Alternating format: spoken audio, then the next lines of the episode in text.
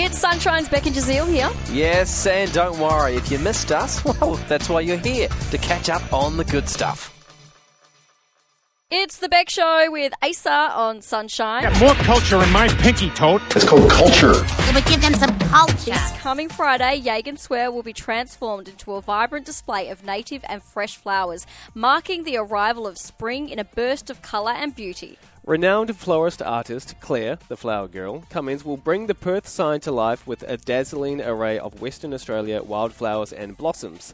Claire is known for her larger than life installations and floral street art, boasting an Instagram following of more than 45,000 who are captivated by her stunning creations. She joins us now. How you doing, Claire?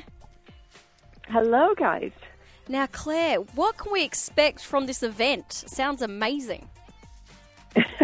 Um, yeah, a lot of colour. It's been pretty hyped up, so um, I hope it looks amazing. It's a, a large sign some of you may be aware of that's bang in the middle of Perth that says Perth, the letters Perth. Um, and yeah, we're just going to flower it all up, completely cover it in wildflowers. Wow, and so uh, uh, my big question is, how do you come up with these, um, yeah, these ideas, these arrangements?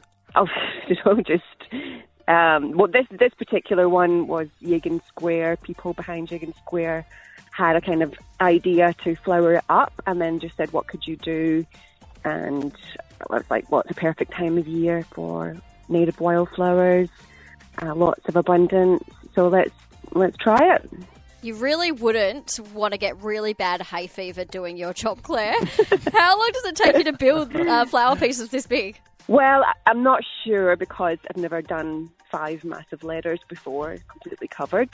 Um, it's not something you can practice at home either or in the studio. So um, we're going to start at 5 a.m., my um, wonderful assistant Caroline and I, and we're going to see how, I mean, it could take us just, you know, four hours, it could take us eight hours. So we've got all day basically to make it look beautiful because we're not exactly sure what pattern it's going to take. We're just going to organically do it on the day. Wow, no pressure.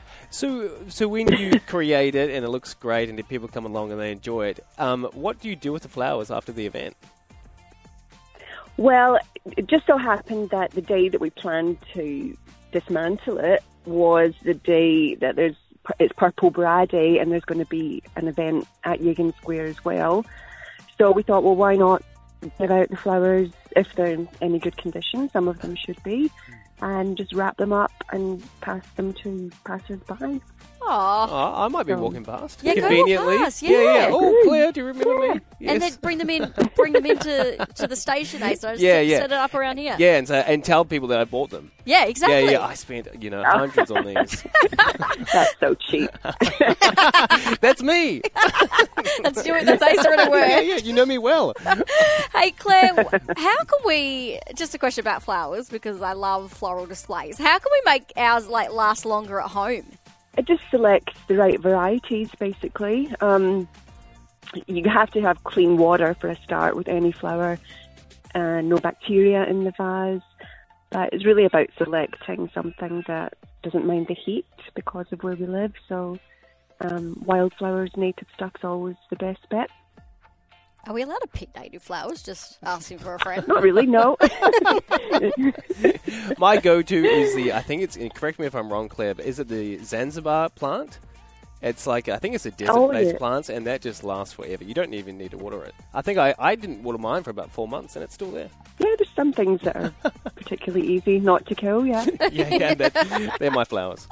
Now, Yagan Square is going to be transformed into a vibrant display of native and fresh flowers, marking the arrival of spring in a burst of colour and beauty this coming Friday. If you want more info, head over to our website, sunshine.com.au. Thanks, Claire. Thank you. Thanks for having me. We really hoped you enjoyed that chat. It has been Sunshine's Beck and Jazeel. I think I enjoyed it more the second time. It was good. Left a nice taste in my mouth. We'll see you from three.